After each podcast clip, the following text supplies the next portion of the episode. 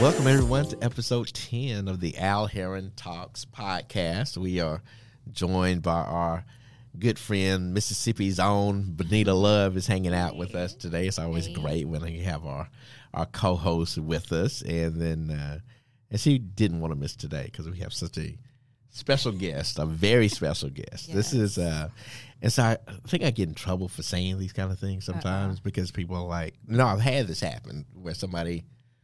So I referenced our guest today as my favorite real estate agent in in, in Number the one favorite because you So okay, let me not do that. Let me, so you let's said not do you that. have favorites. So I do have One- favorites. one other okay. favorite. So one of the favorites. So we'll do it like that. So just like you know, I always say this: like NBA players Mm-hmm. have favorite players in the league, right? Yeah. So they they're like, oh no, that's my favorite player. Maybe not favorite, but one of my favorites. So I'll do it like that because when I she is, she is. It's okay. no, she is no, but I just I, there's a lot of grief that comes with be all right. other people. Like, but no, for real, that's what's up. I mean, you know, be okay. I mean, people t- they get serious about this stuff, and I, you know, and I have a lot of real estate agents that I just think are the absolute best. We, Uh-huh. this industry has so many, um, just exceptional people to to do this and succeed at a business like this. Uh, it takes a certain skill set. It takes a um, just kind of a, a, mindset that most people will never be able to to comprehend because this is one of those businesses where you can you can decide if you're going to be a failure. You can decide if you'll be a success. You can decide if you're going to be just like everybody else. It's it all rides on you. Yeah. And so there are some people who are able to, to get into this thing and just create something that is uh, uh, just so impressive. And so I like people who look at this as a business. This is not, you're not simply a real estate agent working for a company. You are an independent contractor who has the ability to create a business and not just a business. I mean, a business that can provide for your children's children if you do it the right way, right? And so you don't there's not a whole bunch of those people out there. And so when you do encounter somebody who is like that and has that mindset and that drive, and especially if they come from a place where that was probably not predicted. Mm-hmm. Like if you looked at their background and look at the circumstances, you wouldn't say, "Oh, okay, yeah, this person is going to be a dominant Right. real estate agent in Collin County, mm-hmm. right? This this young lady from Oak Cliff, and you know, kind of a uh, rough beginning, and you know, all kind of you know family stuff and all that. And you would say if somebody looked at that, they would say, no, you know, maybe they can have a fairly successful real estate career, but you know, it'll be just you know so so. It'll be enough for them to make a living and you know, have fun, take vacations and stuff, but not build this mega mega business that uh, uh, that our guest has built. And so, without further ado, we may as well say who our guest is. We have today uh, here at our uh, podcast studio, even though we, I'm still calling this the Monument Realty Podcast Studio, right? At least the Arlington one. We don't have this anyway. So we're at Nouveau Desk. Let's do it like that because we want to give Nouveau Desk their, their props, right? Get some sponsorships. Yeah, but we'll start working on that part later. We got to get up. We got to get up to more than seven viewers and stuff. We got. We got to get. We got to get. We have more got people more than than that. I know. You know. I'm. I'm always going to downplay it a little bit, but um. So Tenesha Lusk is our special guest today, Yes, yes. and Tenesha is just an exceptional. Um, not just real estate she's an exceptional businesswoman. I just work hard. Yeah, and that's like I always have go to phrase. I just work mm-hmm. hard, and so she she has been able to build something and create something in a relatively short period of time. It's not like you've been doing this forever and a day. You know, I It felt like it sometimes, but no. I'm sure it does. I'm sure it does. But you know, you haven't been out there forever. I've been doing this since the 1900s. You like to say that. I mean, when you think about it, I mean that's what, that, what that was actual year of the 1900s? the 1900s, so 1994. yeah, that's Yeah. Right? 1900s. Yeah, It that's, okay. that's a that's Yeah. a good one. That's the 1900s, right? And so, yeah, there was a. Let's see how I can kind Yeah, of just go right. all over the place. Well, so let me tell you this because this they happened the other day. This is funny. Um, my sister's telling me that uh, one of her good friends uh, came home and her child, who's probably a first grader, I think, Mm, yeah. they were talking about um, American history and they started talking about slavery in particular. And so when the mother, right, I know. The mo- first grade? when the mother picked the child up, the child was real kind of like, quiet and stuff on the ride home. Right. So Right. quiet on the ride home, and then she was like, "Hey, what's everything? You good? What's uh, going on?" And she said to her, the the daughter said to the mother when they got home, "Did you cry when you Oh, when you were a slave? Did you cry when you were a slave?" And she was like, "What?" She was like, "No, back when you were back when you were a slave." And she Back had to break it down to her that I was never a slave. and that's you know that was a long time ago.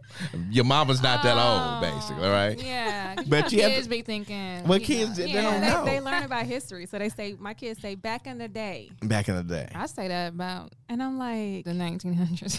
they say like the early 1900s, and I'm like, what do you mean the 1900s? Like, Right.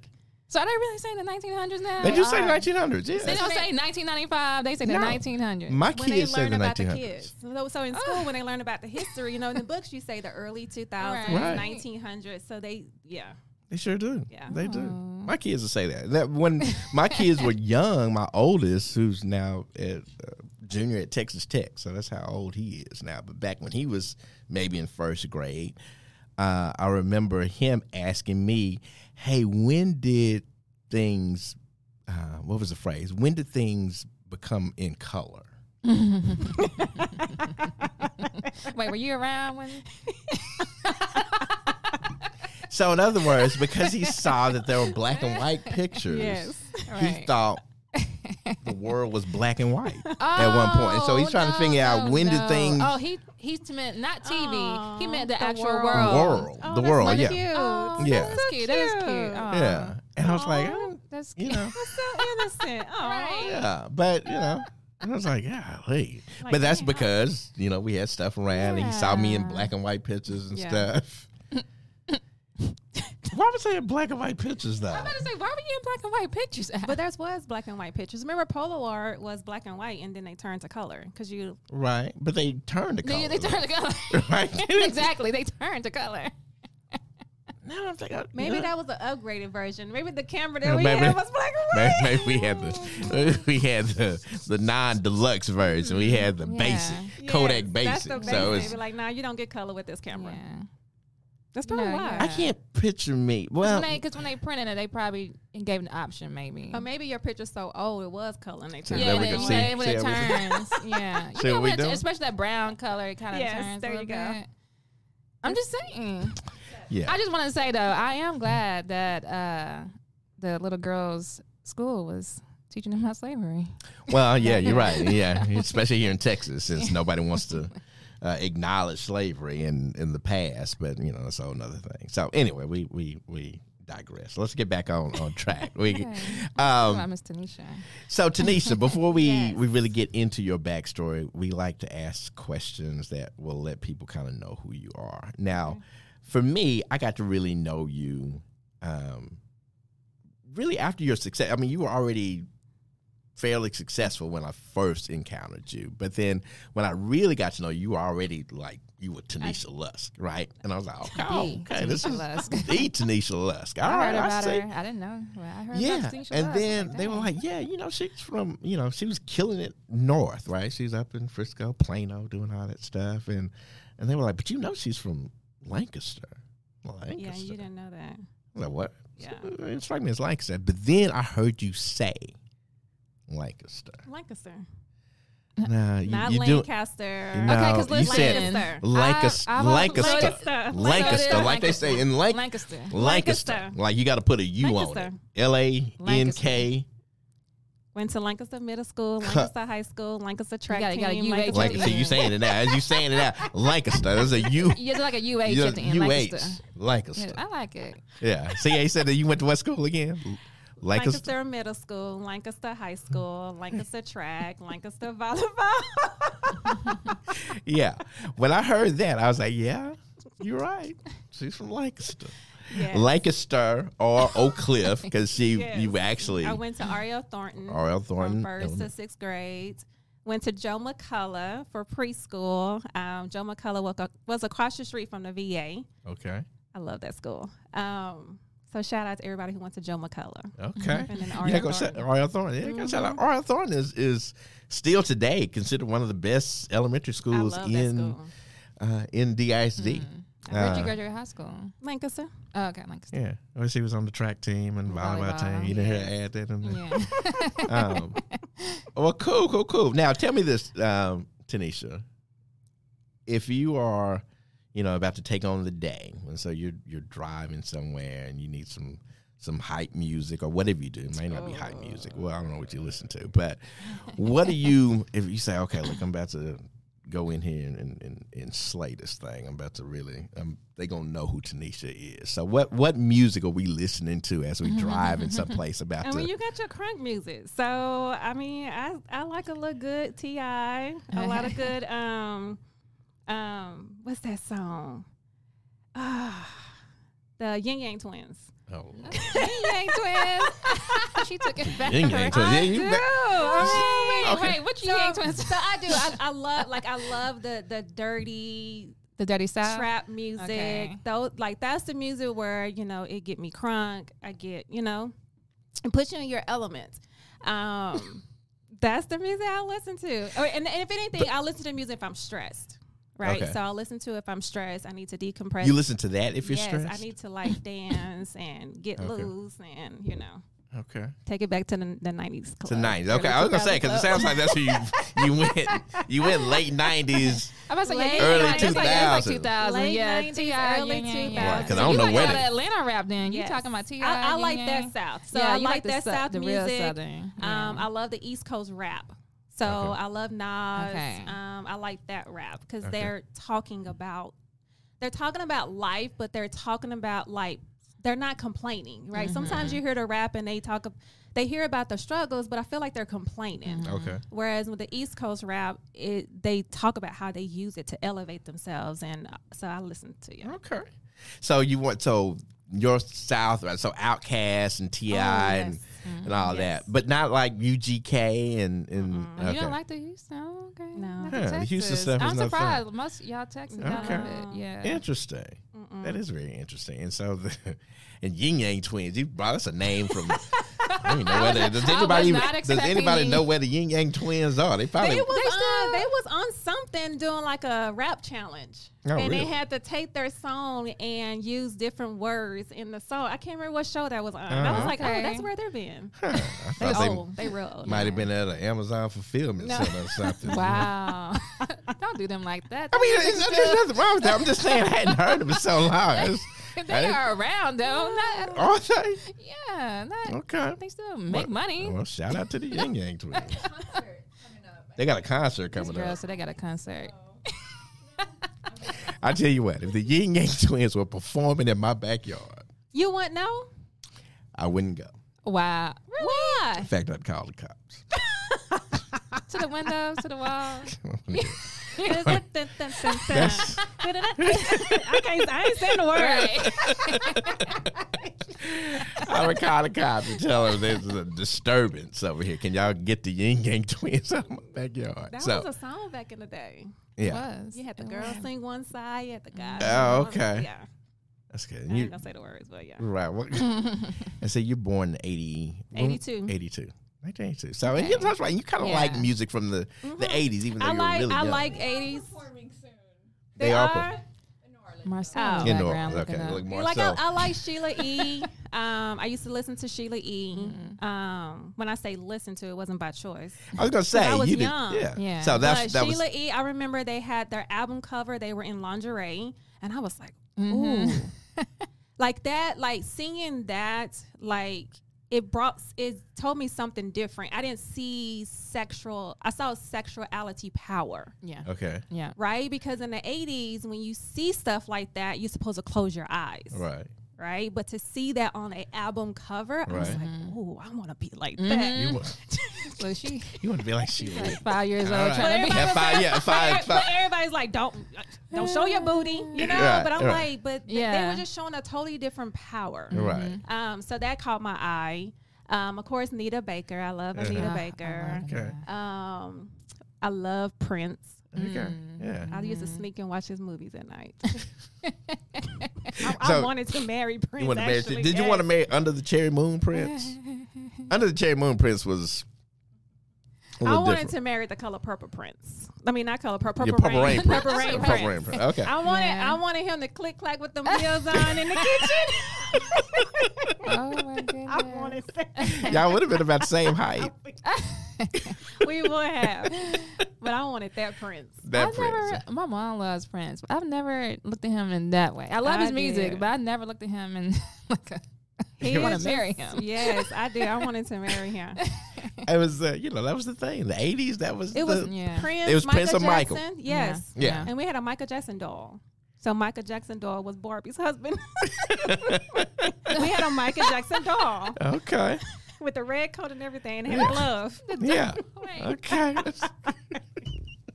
Yeah. Why do I feel like that probably would have been scary to me? Oh, Michael Jackson. Michael doll. Jackson doll. Well, it was that was the thriller Michael. It wasn't Yeah, the, okay. Oh, no, Later it wa- Michael. Oh yeah, no, it was the the brown Michael. yeah, the, yeah, later Michael probably was scary. Yes. Yeah, that's You true. That's true. That's true. so Yeah, Thriller Michael was actually good looking and yeah. Thriller Michael was the dude. I mean, Yeah. you couldn't. Yeah. and Michael Jackson was was the man, and still Mhm, today, my today, still. you know, um, the Thriller album is great, but I I think there are times actually like off the wall better Mhm. than Yeah. Mhm. than Thriller. Yes. Yeah. Great music. Michael Yes. Jackson's awesome. So Yes. good. So you do listen to stuff other than I listen to Rap- everything. okay. Yeah, I listen to everything. Of course, nowadays, you know, I'm I'm, I'm like my parents now, right? I can't listen to regular Mhm. like right the stuff stations. that's Oh my gosh, I'm like, what are y'all kids like Right. listening to? Right. Like this is trash. It is trash. Um, to the point where we're now we introduce our kids to the '90s music and early Mhm. 2000s, and now my middle son is like, "Mommy, I love '90s R&B," and okay. he like he's How old is he? he's 12. Okay. So nowadays, I don't know what music is out there. Um, and typically, if I'm in a car, I'm listening to a podcast, Right. um, or I'm just turning everything off and I'm like meditating, mentally processing, preparing my mind for wherever I'm about to go to, and just stuff like that. Gotcha. Gotcha. Yeah. Okay.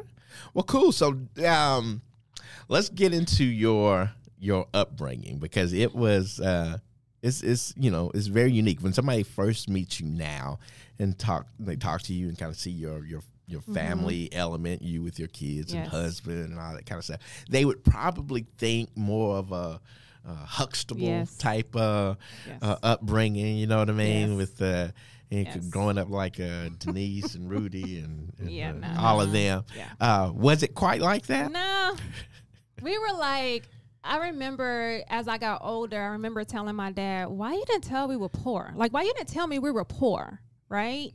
Like, Now, when are you saying this to your dad? You're saying you're talking about like later, or while later this on, I guess you can say when well when I became a parent, is okay. and you start really analyzing how much stuff costs.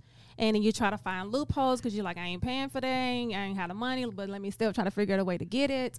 Um, but yeah, growing up, you know, my parents were um, teenage mom, teenage parents, and so they didn't get the opportunity to go to college. And so, of course, I'm pretty sure that wasn't my grandmother's dream for my dad. Um, my mom's parents passed away when she was young. So she was kind of like um, trying to find her way because now her family structure has gone away. Um, and so she moved here with her aunt, and that's how she met my dad. And so my dad, you know, family's from East Texas, um, very traditional, but my dad also lived in a household without his dad. So it was kind of like, you know, my grandmother, them got a divorce. My grandmother had four kids, so she was a single mom of four kids, moved down to Dallas um, to kind of get better start for them. And then after that, my daddy never saw his dad ever again. Oh, wow. Mm. Um, to the point where, if I remember correctly, I the only, the first and only time I remember meeting my dad's dad was he was in the casket, Mm. and so See, I didn't really meet. no, uh, uh So you know, I mean, I, I mean, I'm just I want to correct that. I mean, Yeah, he met 'cause it. I mean, he you- met you me- saw I mean, he. I mean, spirit. I mean, Right, okay. Oh my goodness. I mean, he saw me. I don't know. I saw, you know. Yeah. okay. Um. So. So yeah. I mean, I didn't. My upbringing wasn't bad, right. but I mean, there was a lot of expectations that were not fulfilled. Right. You know, my grandmother pretty much probably wanted my dad to go to college. Sure. and you know but my mom and my dad got pregnant with me um they were like 17 so my mom was pregnant with me on their prom picture Mm. so it was just kind of like you know you know my mom meeting my dad and so now my dad's family become my mom's family so it's like a big unit. Um but when you as you get older you you understand certain things. And so as i've gotten older and learned a lot the things that happened to my mom and their family was traumatic you know? She, her mom died when she was four her dad died when she was 12 14 um, and then the one home that she knew after her dad passed away they got she got kicked out from it you know? So her life was dysfunctional. So of course that goes into you and she meets my dad. And my dad is of course you know probably dealing with his issues of his dad not being in his life. So when you get those two together all they want to do for their child is to protect them right to protect them for what they've experienced um, and probably the same expectations and hope and dreams that my grandparents had for them. Um, not knowing that what they wanted for me and what they knew to do as parents was to protect me and keep me safe it was actually not mixing. So they was oil i was water. Right. and yeah Yeah. So, and I, and I get that. So there, there, you're right. There were things I'm sure that they wanted to do for you or provide for you or a path they wanted to chart for you, but they had limitations. Yeah. I mean, they had some significant limitations Yeah. because of, of their upbringings. And so somebody like you, and when they, they have a child, they bring their child into the world and they're trying to parent one way, but they have the skills to only parent a certain Mm-hmm. way.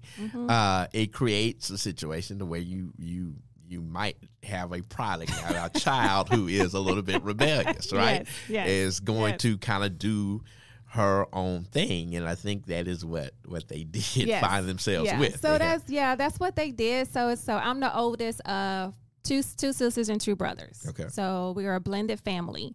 Um, me, I have a me and my um, second sister. Well, my next sister in line. We have the same mom, same dad. okay. And then I have another sister. We have the same mom, different dad. But my dad claims her as his child. Okay. Okay. Um, and then I have two brothers. We have the same dad but different moms. So that's Okay. my stepmom. Um, so literally our dynamic when you say blended, It's blended. blended. Yeah. Yeah. Like my mom came over for holidays. Mhm. You know, my dad claims my sister as his, even though it's not his, and my mom and my dad was not together during that time. So it's definitely blended. So with them, my dad jokingly make comments and say, raising me after raising me and getting ready to raise the other kids was so much easier. Right. you made it easy. they were like, yeah, uh, this like we we we went through everything with Tenesha, um, and me and my sister were only two years apart. So I was like, dang, how much did I put? Like, dang, was I that bad? Yeah, Like, you know you were. So you know, so um, growing up, like it, I didn't have a lot of people to understand me because one thing that you have to understand, especially when you are a parent, um, and I understand it now because I have kids of my own. The thing you try to hide about yourself are going to show up in your kids. Mhm. Okay. So my mom is very feisty, know what she want, very dominant.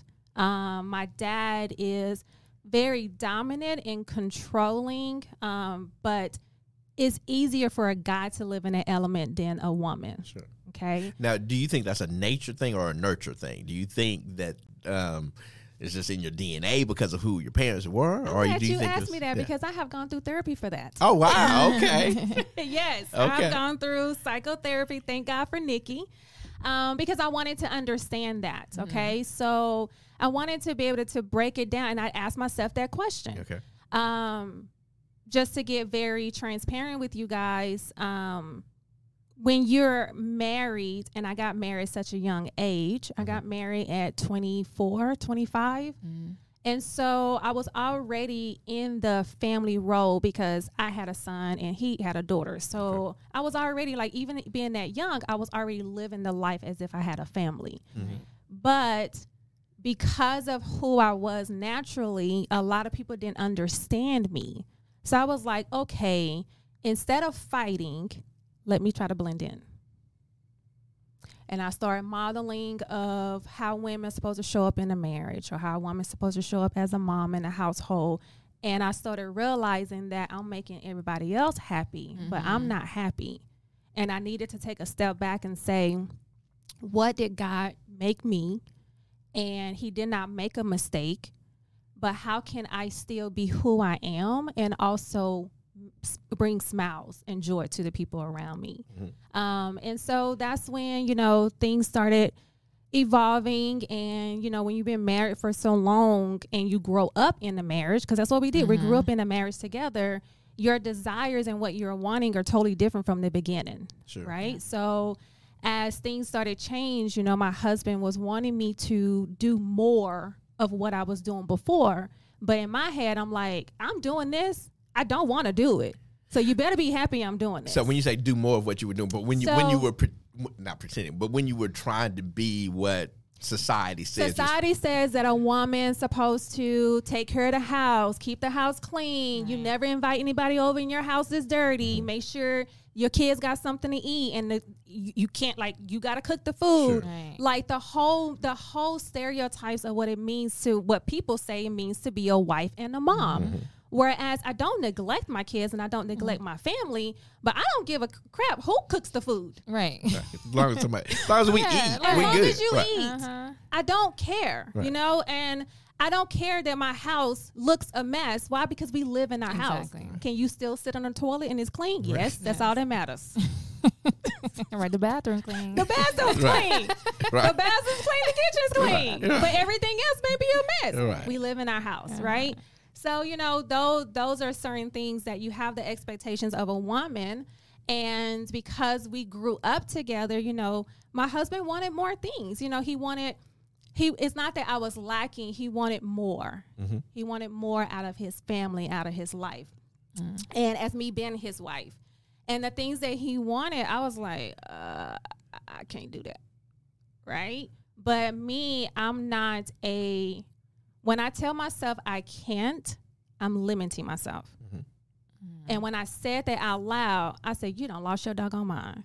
Let me understand this because it, I'm not saying that I can't do something. Mm-hmm. So I tell my in my house, I would rather for you to curse than to say you can't. Because anybody has a capability to do anything. Mm. If you say I can't, that's because you're choosing to. And you need to say, I choose not to do this because nobody in our household is handicapped. Right. You're not, you have the ability to do anything that you want. So when I was telling myself that, I was like, no, it's not that I can't. I choose not to do this, but let me understand why I choose not to do this. Is this part of my DNA or is this part of my nurture and nature, right? Is this part of because of the environment that I grew up in? And I went through therapy to really understand that because I told myself I would never say I can't ever again. Mm-hmm. Where now somebody asked me, I was like, I don't want to do that. And I'm choosing not to do that Right. because Right. that doesn't make me happy. Right. Because the the true answer is not I can't. You Yeah. could if you wanted to do it. And so now if you knew so that you know, that says a lot about because that's in you evidently. Uh, I mean, anybody who encounters you knows that's kind of your mindset about anything. Um, but if we can rewind just a little bit back to your your upbringing before Where did you it come from? yeah, so I, you know, you you explained to us about your your mom. Your mom was a little more liberal Yes. than your dad. Yes. She's from California, Yes. kind of Yes. different different lifestyle. Yes. and she was the kind of the driving force. It was like, Yes. you know, whatever you can you can do whatever you want to Yes. do, right? Yes. And so that again, you know, nature, nurture, whatever it was, but that came from her. I'm yes, assuming. that came from her. Um, and then you know my dad. So my dad was put this. He's he's he's grown now and he's evolved over time. But growing up, he was very traditional. right. Um, to the point where I, he didn't want me to shake my legs. Huh? And I was like, uh, excuse me, sir. Like my legs look like yours. Like I, I want to shave my legs. Like he's very he he was very traditional, um, and his motto was the woman takes care of the house and the guy takes care of outside the house. Okay. And we have conversations. what did that have to do with your legs being shaved though? That's traditional. Women don't shave their legs. Really? Where's It's like if you think about it, okay, Right. so, something as simple as women women wearing red lipstick. Okay. women painting their nails red, right? So back in the day, when Yeah. you do that, you're putting yourself out Yeah. sexually Oh. and you're opening up the doors. Okay. Mhm. That's That right. And, you- it. and your dad was from He's- East Texas, mhm, right? mhm. So Okay. being a like being his first girl, Right. right? Yeah, he's wanted trying to He protect her, right, Yeah, right. he's trying to wanted protect to you, protect yeah. me. He's like, nope, can't wear red lipstick, Yeah. can't wear red nail polish, can't wear shave your legs. And I'm saying, I'm thinking like, uh, you need to tell me something other than you don't want me to do that. I need an explanation. Mhm. as to why. Yeah, and so I can also understand too. He's probably trying. He's trying to break a cycle here. So he's Yeah. probably like, look, I don't about to get a half there. here? Yeah. Mhm. She'll fool around and be pregnant. She'll, she'll. I don't want to go in Right. the The same minute way. she shaves her legs. when she shaves her legs. shave your legs. You wilding yeah, out, yeah, man. yeah. I just wilding shaved my out. legs. Yeah, Yeah. you know, I'd rather have her out here looking like Sasquatch. they won't be trying to get up on her then because she a little, she a little furry. But yeah, we, yes, yes, yes. Did he not realize that they don't care? Yeah, so he, you know, yeah, they don't care. They don't care. They ain't touching the legs. I don't know. I was at an age I cared. So you know, Yeah, but so here's the deal. So it's always it's been instilled in you early on that if you do want to, you can. If you don't want to, you don't have to. You, you there was a you had a sense of it's on me. I can make stuff happen. I can do things. I don't have to. There there there are limitations. You understand things yes, as yes, limitations. Yes, yes. But you also understood though, if I really want something, or if I really want to do this, there is a way to make it happen. So yeah, so I would say the want to part probably came from because I am the first grandchild. I am the, the daughter, right? Um, our family on my dad's side, which I didn't know much about my mom's family, but my dad, which I spent a lot of time on my dad's side, we were predominantly males. So I was catered to, like I guess you can say taken care of by my uncles and cousins and then of course my aunts and stuff. Um, because I was this precious baby Mm-hmm. right? And the precious baby, and this baby is beautiful, and this baby come out with blue gray eyes, and you know, it's it's like I was a like I told you, like a porcelain doll, and they they did they they took care of me. I got what I wanted. Um, even sometimes I think I told you the story. One time I wanted these shoes from Montgomery Ward and my cousin and my aunt took me there and it was just these brown sandals and i remember what they looked like and i wanted them shoes and i think i was like 3 three. Yeah i think i was three or four. And they're like no. Like they told me no. And i told them i said if you don't go get my shoes i'm going to catch my bus and i'm going home Wait a minute. i was three At three. yes What bus? yes Yeah, well, it was i mean we so my aunt and them lived over there by Bachman Lake Uh-huh. that was nothing but buses. I mean, I knew where the bus stops were, Right. you So know. you get your little three year old. I was- okay. and that's the thing. I mean, and people are like, how, like, where is this? I've, but I've always been raised up by Mhm. around adults Right. because I'm the first, right? There was no other kids around me, Yeah. so I was always raised as an adult. So I guess I was always to think like an adult. Right. So my thought was, you don't give me what I want, I'm catching the bus. And my cousin said, "Well, how you gonna get there? Wh- where's your money? Um, you gonna give me twenty five cents, and I'm gonna catch this bus." and they literally told me that I walked to the door to leave, but I couldn't leave because I couldn't reach. You reach. couldn't reach the. you couldn't open the door. I couldn't reach it. Um, so I, so that that comes from like that, like me knowing that I I want, and I guess it also taught I deserve it, right? Um, of course, you know, you get older and you start realizing that just because you want don't mean you deserve or Right. you want, you know, you get it. So of course you learn that as you get older. Sure. Um, but my dad, um, my dad always, you know, he always instilled um, affirmations. Like, you know, a, there was a combination of, I'm not gonna say good or bad because it's not an opinion, but there was some that I couldn't relate to and some that he could relate to.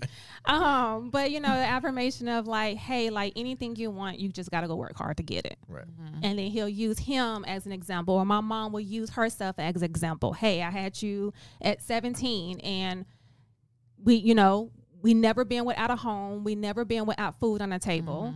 Um i used to see her going like what i growing up because you know we were on a you know low income mm-hmm. whatever. I didn't like i said i didn't know we were poor. Mm-hmm. And i'm not saying poor where we didn't have food to eat. Mm-hmm. I just right. didn't know that we were living paycheck to paycheck. Right, right. and so on the weekends, we used to go to Joe McCullough, the owner's house. In Singing Hills. And she, my mom used to take me and my sister. We used to go over there on the weekends. I thought we were going over there to play with her granddaughter. Mm-hmm. My mom was going there to clean and work off the daycare bill. Huh. I didn't know. Mm-hmm. Like I had no idea. But seeing seeing seeing both sides of my family that no matter what dynamic they were in, they were going to work. Right. Right. They did not allow anything that happened in their life as an excuse and say, Mm-hmm. "Well, I didn't go to college and I, ca- I gotta I gotta do this." Right. No, it's like I didn't go to college. So I still got to do this. Right. I may have to do it harder, Right. but I'm still gonna do this. Right. It's almost like I didn't go to college, so I have to go Yeah, do so- this. yeah, exactly. So, We're so this is what I got to do because exactly. So the result still has to be there. Uh-huh. Food still has to be on the table, right? Things ha- things still has to get Right. done. So that taught me that there is no excuses. right. Right. So when people's like, "How do you have that mentality?" Because there's no excuses. The, the excuses that the only excuses that you have are excuses that you give yourself. Right. Mm-hmm. And even the excuses that you give yourself, you can't figure out a way beyond those excuses. Now you just have to ask yourself, do you want to do the work? Do you want to go through that and do it? Because it ain't easy. Right. Damn sure it ain't easy. Right. Because there were so many times I was like, I just want to be a trophy wife. Okay. So that's that's a lot different from this uh, this rebel who was going to do everything for herself. But then you But I know, I know that that's in me. So when you mm-hmm. ask me that, is that part of who I am, or is that nature? Mm-hmm. I've I've already researched that, and I've already done the work to understand that that's part of me because that brings me joy. Mm-hmm. It brings me joy because I know that the work I'm doing may look like I'm doing it for myself because I'm reaping the benefits for the present time, but I'm doing it for the future. I'm doing it for anybody else who is watching me that I don't know that they're watching. So I remember at R.L. Thornton, um, oh, I can't remember her name but we- I had amazing teachers there. But there was a teacher there, and sh- she said this to me, and it stuck out on me. Actually, two teachers. My music teacher, we I don't know how we started talking about the Bible, but they started talking about the redemption. Mm-hmm. And I remember her saying that she was explaining to us what the de- redemption was and all that in the Bible. Nowadays, you can't talk about that in, in school. Mm-hmm. Mm-hmm. But she was talking about that. And I remember she said, she said, there are going to come a time where you're going to be sitting next to somebody and they're going to be gone. And you're going to have to ask yourself, did I do everything I can to ensure that I got the ticket to get somewhere? Right? So that I remember that. The another thing was that another teacher told me, she said, because we had bad kids. So back in the day, teachers were allowed to walk around with pedals in their hand, mm-hmm. paddles. oh yeah, oh yeah, And like, they were pro- they were stained, glossed. Oh yeah, yeah. They hooked them up. Some of them had aerodynamic, or some of them had holes in them, so they Yeah. kind of get that extra suction. Yeah, oh I mean, yeah, they, they were like artwork. exactly. Yeah. Yeah, Yeah, back in the 1900s, 1900s. 1900s. and um, so I, I think it was her, Miss Scott. Miss Scott was the one who Miss Scott and I think Miss Douglas was the main teacher who, and they were women who had the their paddles. So anyway, so one of them said, "How you show up in this classroom is representation of your parents." Those are the two things that I remember in elementary school, and I use that on my journey. So, like I said, when I'm doing things and I'm accomplishing things, yes, I'm get to reap the results for the present, but my future, as far as my grandkids and my kids, can reap the results. And my ancestors and my parents can reap the results. Mm-hmm. Because no matter any room that you're in or what you do, how you show up is representation. Mm-hmm. But I took it deeper. It's representation of who your parents are and who your ancestors are. Nice. I, you know, I, you know, I didn't think about it like that. Now, I Yeah. do- I, remember always telling our kids when they would go places, look, when you when you leave out of here, you represent us. So when mm-hmm. you, you know, what you say, what you do, how you act, all of that. When people see you and how you, you know, you know, uh, put yourself out there, that reflects on mm-hmm. us. Mm-hmm. And so don't go out here and make us look crazy. Yeah, yeah. So Right. I had to go deeper because there are times you don't like your parents, Right. Okay. right? Okay. there are times you're like, I don't like it. I don't care how I show up out here. So I had to take it That's deeper. real. To go to the answer why the ancestors got pulled yeah, in. so I had to go to my grandma, Oh, right? Like my, like I love, like to Right. this Let day. me represent her. Yes, let me Right. represent my grandmama, right? Um, but I mean, that's to be honest. Like, Right. you know, Yeah. kids, like, if you tell them that at the wrong time, they're be like, huh, chunk the deuces. Yeah. I'm about to show him, about to, how Yeah, I show about- it here is I'm, I'm just gonna let you know how pissed off I am Mm-hmm. about you. Um, so, Thank God for your grandma. yes, yes, yes, yes. So that's that's how that's how I kind of understood. Okay, is this who I am as a person, or is this who I am because of the environment that I grew up? And yes, it is a combination of both. But when I did the work, I was like, I am a go getter. Um, and I have a coach, and so she tells me all the time, like I've done psychology work with her. She's like, you are a trusted advisor. You will do what is good at the expense of others, and you don't care what the result is. And that that maybe come from me being the oldest. I don't know, but I know when I do it, it ma- brings me joy. Mhm. I'm happy. Yeah. Um, it doesn't feel like I'm putting any extra work. So when I think about that, I was like, that's my DNA. All right. That is just who I am, regardless, and that's how I've always shown up. Um, so Yeah. So what kind of were you a good student? You were I was. Uh-huh. Okay. I was. I was a good. Yes, I was. I followed the teachers. Um, because I mean, yeah, I've been raised in R.L. Thornton with the paddle. you'd be like, you, Yeah. you think every teacher is like that, right? Right. Um, and then your parents tell you, teacher better not call me on my job. Mm-hmm. Right. If I gotta leave my job and come to that school, it's a whole nother conversation. Right. So you know, you have no choice but to be good. Uh-huh. Um, I was good. I was um in elementary. I was gifted, talented. Mm-hmm. Um, not not really. I was a business owner then. Okay. So in gifted, talented, you know, you go to class, but then you get to go to the gifted and Go talented, and you get to do like creative stuff. And I used to make Christmas shirts for the teachers. Okay. So what was it, Michaels? I think it was. Michaels. No, I sold it to them. I didn't give it to them. These weren't Christmas gifts. no, no, These aren't gifts. I sold them the shirts. I love it. we used we used to go to Michael's and get a sweatshirt and do their iron on, and then all you do is outline it with the glitter paint, and I would sell it to them. How much you And sell it for? I don't remember.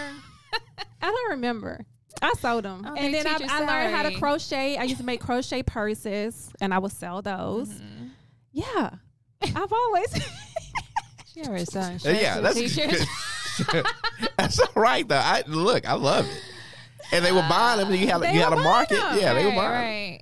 And then, then, like always, I got bored, and I was like, "Oh, this is boring. and figure something else out." Okay, you left that alone. Yeah. So, I uh, high school, Yes. um, you on the track team, volleyball team. So you're a little bit of an athlete. yes, Were you a good athlete? You- I was. I was a great athlete. Um, kudos to Coach Humphrey, who is still state champs, record breaker, all that. Okay. Um, she, Oh, that's right. So yeah, so you were even on on those teams. You're talking about discipline. Uh huh. Discipline. Um, usually, when you hear women in sports, you typically hear not so good things, right? Like you typically hear, you know, they are act trying to act like a boy and all those things. Being part of like the Lancaster Tigers athletic department, especially with Coach Humphrey and then also Coach Glenn. Coach Glenn is a product of Coach Humphrey, so I got a chance to experience her in junior high with track. So they're very feminine, um, whereas they will tell us like when you have a track meet or you come to practice, your hair like you can't come looking raunchy. Like they were very adamant on that. Um, so they changed my perception of what is what a what is to be like a woman in sports. You can still be a woman and you can still also like sports. Right. Um, so yeah, like, yeah, that was it. Was yeah. So where now, even if you, I don't, I haven't. It's been a while since I've been to a track meet, but when we used to do track, we were very uniform, and I say uniform in discipline. Um, we all had the same from head to toe. Our shades were the same, our shoes were the same, our socks were the same, same, our outfits was the same. When we got off the bus, we had to put all our bags on the right shoulder. So Okay. as we get off the bus and we walk to the track, we did that. Once we got to the middle of the track, we had a workout. We did all together on the same count. Um, and the discipline part was after you finish running your race, we could, you know how most time people bend over and on their knees? Right. Oh, yeah. Nope. Mhm. Nope. Nope. Nope. You could not show. You couldn't show You that. c- couldn't show the exhaustion. You you couldn't to show show that. that. you- You Wow. You could not show that. So if you retire, you, you better, Coach Army said, you better walk to that tent. I don't want to catch you laying down. I don't want to catch you bending over. You better walk it out. Okay. Yeah. So the you know the discipline comes with that, and then I'll, uh, you know is that I've I've had a lot of touches in my life, um, and I I give it to God because there was a lot of things that I didn't know I needed. That God placed people in my life. That as I grow and mature, I can go back to a certain part or a certain place that I'm trying to go to in life and say, "Oh, that's that person." Mm-hmm. Yeah, and that's good that you're able to to recognize that and acknowledge that because you know really it's true for all of us. There are certain people that mm-hmm. we've encountered throughout life that have poured into us, have influenced us. Some for the good, some for the bad, but but mm-hmm. all those interactions, Yes. kind of make you who you Yes. are. So. Yes. Okay, and so we graduate from high school, Yes. and then what do we do? Where, where, where do we go now? So, because I'm, would imagine now we're at a, especially with this personality, we're probably at a stage where now you know, I'm grown. I, Oh, you know, yes. Freedom now. uh, yeah. Oh, yes. So, so Yes. how does how does this work? Yes. So graduated high school. Um, parents were excited. Um, pick a college. Um, chose to go to University of Houston. Um, I had a cousin who was at TSU, so I think she's two two years older than me, two or three, yeah, two years older than me. And so I was like, okay, I'm going to Houston. Because I was like, I'm not like, I'm trying to get out my dad. Like, I'm you didn't want to be around I here. did not want to be around my daddy. I was like, I am out, chunk the deuces. I wanted to be where you can still get to me. Because Right. remember, I'm a type of person where I don't, I don't want your help. Right, but I But want when know I need there. it, I, I just want to know be you're there. there. So I was like, okay, I can't go too far because if I get into some mess, which I'm known for, Right. I wanted to make sure that somebody can still get to me. Sure. So went to U of H. Um, And then now, what were your options? U of H? so you have other other? University of Houston. What's another one? Oh, A and M. I went to visit A and M. And yeah, I'm sure you got I there. was and you were like, oh no, nah, oh no, we ain't doing oh, this. no, Nope, this like nope, nope, no. here. I was like, we're not doing this. Yeah, no, I don't but and then the campus was so big. I do remember the campus being so big, and I was like, in Lancaster, you know, at the time we only had maybe two something, less than three hundred graduating class. okay. So I was like, I can't, I don't want to be anywhere where I'm lost. right. Like I feel overloaded. So I was like, okay, not A and M. I think I went to, uh, visited Stephen F. Austin. Okay. Uh, I was like, nope, this is Boondocks. Um, and then U of H. So Okay, so U of H was the one yes, that had U the of most H people. was the one. Uh, so I went there, met some awesome people who are still friends today, and man, we had so much fun. We had too much fun. Now let me say this Like- too. Every on every podcast that we do, when we hear the phrase "it was fun," Yeah. it was fun. It generally doesn't pan out. It, it does. It it doesn't. I'll go always- into details. Okay. It was so much fun. There was a club called Rehab that closed at four o'clock in the morning, Hey. and we closed out that club all the time The club closed at, at four, four a.m. o'clock in the Uh-huh. morning. We will get there at eleven, Uh-huh. and we will close. We will be the last one on the dance floor at four o'clock. Yeah, have fun. And we is is this a crew that you yeah, this, acquired yeah, my there? This is not man, people that no, that we- came. I had a crew. okay. All right. I, I had a crew, a crew that to this day we have like you know you got your secrets in your crew. So Yeah. Okay. so yeah, so we had a crew. Yeah, I instantly like it's crazy because I went to Houston, I went to U of H. Um, my roommate was part of the crew, and so we instantly connected. And then I don't, and then like four other girls. I don't know how we just connected, but we just created our crew, and we were the crew where we just made noise everywhere we went. and there was a lot of people who didn't like us Uh-huh. um, because our crew on the outside looking in, because we're girls, we were very, um, I guess you like male dominant, like masculine. So we got along better. It's like we can get along with each other, but around like a whole other group of women, mm-mm, mm-mm. So we were we got along with a lot of guys. So we were friends with guys on the fraternities, football team, basketball team. So like I said, when we went, we made noise because the outside looking at us like, mm, Yeah. what they doing? We're like, we ain't doing nothing. What were y'all doing academically? So we were going to school. Sometimes we were going to class. Um, yeah. So I did not make it the second year of your age. She had fun. I tried so hard. So that let's see what fall that spring semester I flunked out and my dad was like, You gotta get it together. I was like, Okay, I'll stay here for summer school. I promise, I promise I'll stay mm-hmm. for summer school. Yeah, I didn't pass summer school neither. and you know, ah. because I think you on you on probation, then once you uh-huh. don't get out probation, then you're You're flunked done, out. Yeah. yeah.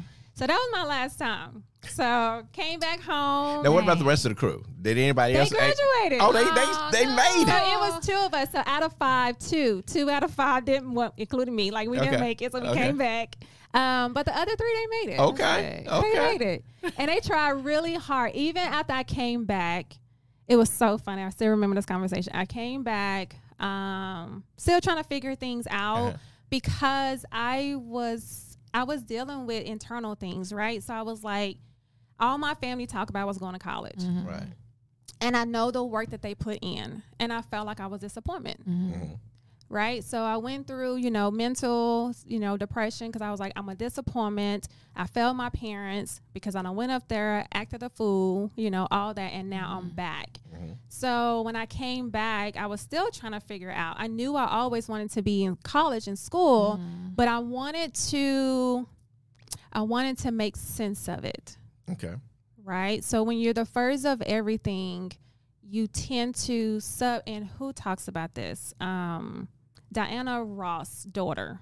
Oh, uh, Which one? Tracee, Tracee Ellis. Ellis? Yes, Tracee Ellis talked about this. So I went to when Oprah right before the pandemic. I went when she spoke, and she talked about this. She said subconsciously we do things because others have told us to do, and we thinking that it's us that want to do it Right. but it's our subconscious because we have heard it over time. Yeah. So when I had the opportunity to come back, I was like, okay, is this something I want to do? Because subconsciously, I need to do it, but do I need to do it because I want to do it or because everybody else want me to do it? Mm-hmm. Yeah, because you have the aptitude to to succeed at it, but and it's not like you didn't accomplish stuff that you really wanted to do. Mm-hmm. Yeah. So that was a good question to ask yourself. Yes. This is something I really Yes, want to yes. do. But then it was also like it was that, and like I said, I felt like I was a disappointment to my parents, and then also me. It was the ego. The ego was like, I graduated National Honor Society. Why the hell I'm back? Right. Yeah. Right. Why this didn't work? Yeah. Right. Right. Am I dumb? like you know, like, like I had to go through all that. So coming back, going through all that, um, I'm not gonna say linked up with the wrong crowd, but um, I end up getting pregnant with my son um, at 19. Had him when I was 20. And so, of course, I just I felt like there was disappointments on top of disappointments on top of disappointments. Right. And you probably also felt like, okay, I'm in that cycle. I'm, I'm I look it up. Yes. I'm doing, Yeah. I'm Yes. doing what we do. Yes, Yeah. because and yes, because that was my dad' Yeah. worst fear, right? Yeah. My dad' worst fear was I don't want to have a daughter who gets pregnant and have to lean on somebody Mm. else who Mm-hmm. can't lean on themselves, not knowing that your daughter is gonna be great at whatever she's done, regardless of the circumstance. So I think that's the thing where, as people, we tend to kind of put people in this box and don't realize who the person in the box. Right. So right. my dad wasn't realizing who the person Yeah. is. Right. Yeah. So came back, um, got pregnant. Um, that was a whole story in itself. But got pregnant. Um, told my dad. Um, my dad was like he already knew, uh, and I didn't know. I was like, oh, okay. So he knew, and of course, my dad. My dad is very, um, what's the word? He's very tough. Okay. Um, we we speak the same love language Mhm. if we're not on you, we don't love you. Mhm. So our words mean our words are very powerful. That's how we express our love. And so my dad was, he was like, I ain't taking care of no kids. You laid up. This is your responsibility. But whatever it is, you're gonna finish school. And I was like, okay. Not knowing, like I was like, okay, I don't know what this is. So um, you know, thought about like, okay, maybe, you know, I was like, okay. And I, I took a step back and I was like, okay, I I wanted my child to be raised up in a family, right? Even though my family was blended, it still felt like a family. So I was like, okay, I wanted my family to be raised up in the family. So, you know, me and his dad tried to work it out. Um, that didn't work out. So I ended back at my dad's house, my dad and my stepmom's house. And I still stayed in school. I went to Cedar Valley. Um, I took it in steps. That's the thing. It's like when you tell kids to go to college, and especially when you're first generation and you've never done it, you can't communicate the steps. So mm-hmm. all I heard yeah. my entire life was go to college, go to college, go to college. Yeah. But not giving But a, now, a how, do- what plan. does that mean? You didn't yeah, get a plan. like how do you? Yeah, I was like, what- okay, I'm in college. So Right. now what? Yeah. And now what? What do I do? Right. Like, and so when I came back, I still heard it, but now I had to be very intentional mm-hmm. because I had another person I was responsible for, right? So I had to, t- I had to take it in steps because I was like, okay, this is my destination. But now it's going to take me longer because mm-hmm. now I have a child. I have somebody else I have to be responsible for. I got to go and work. Mm. So, how am I going to do this? So, I took it in steps so that way I didn't quit again because I knew that I had to do this to the point where I had to graduate so bad where my husband proposed to me when I was still in school. And I said, I can't marry you until I graduate. Oh, wow. Mm-hmm. And he's like, What? I But that, but I get it. I that, that's good. Yeah, I get yeah, it because yeah. you didn't want any any You got this possible end distraction. goal. Yeah, you gotta. Yeah. Yeah. Mm-mm. So, um, yeah. So, went to Cedar Valley, um, graduated there with my associates, and um, I was looking. I wanted to get away so bad. I was looking at colleges outside of Texas, but I was like, oh, I got this baby. I can't go there. And so, what are you trying to get away from though? Because you got this guy who's who's proposed to you. Well, you got, that was later. oh, okay, okay, yeah. okay, so gotcha, when gotcha. my so when my husband proposed to me, Zay was th- like Okay, this is after you were at North Yes, Texas. Okay, yeah. gotcha, so this is after I'm North Texas. So um, I just wanted to get away, right? So it's kind of like I just wanted to go back and restart what I started again. Gotcha. Um, and I was like, okay, I can't do that. I have a baby now. Um, you know, you got, you know, the father. You can't, you know, got all those issues and stuff.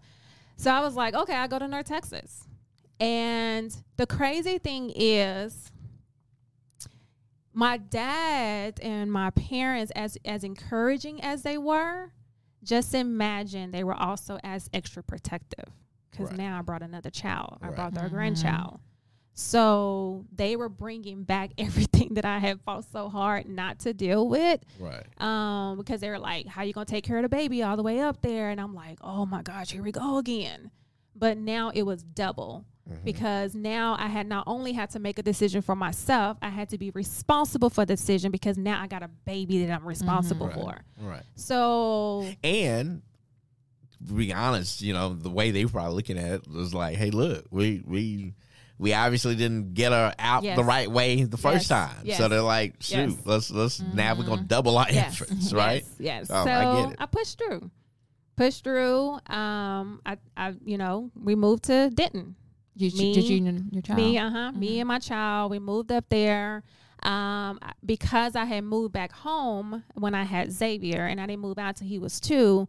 My dad was just like, "I'm not taking care of baby, but you won't have to pay bills here." So I had a plan. I was like, "Okay, I'm gonna work. I'm gonna save up a whole year of income so that when I move to North Texas, I can get acclimated." Okay. um, being as far away as I was, a single mom, I don't have to rush into pushing myself. So I was able to pay pay bills, pay for all that for you know without me having to work because I had a savings account, uh, furnish an apartment, all that, um, and then you know money goes away, and I was like, okay, I can do this, and it's not a matter of you can do this. You just kind of like I don't have a choice. Mm. And that's what it was. So now I was like, okay, now I got to get a full time job. I still got to take care of Xavier. So how am I going? And I still got to go to school. How am I going to do this?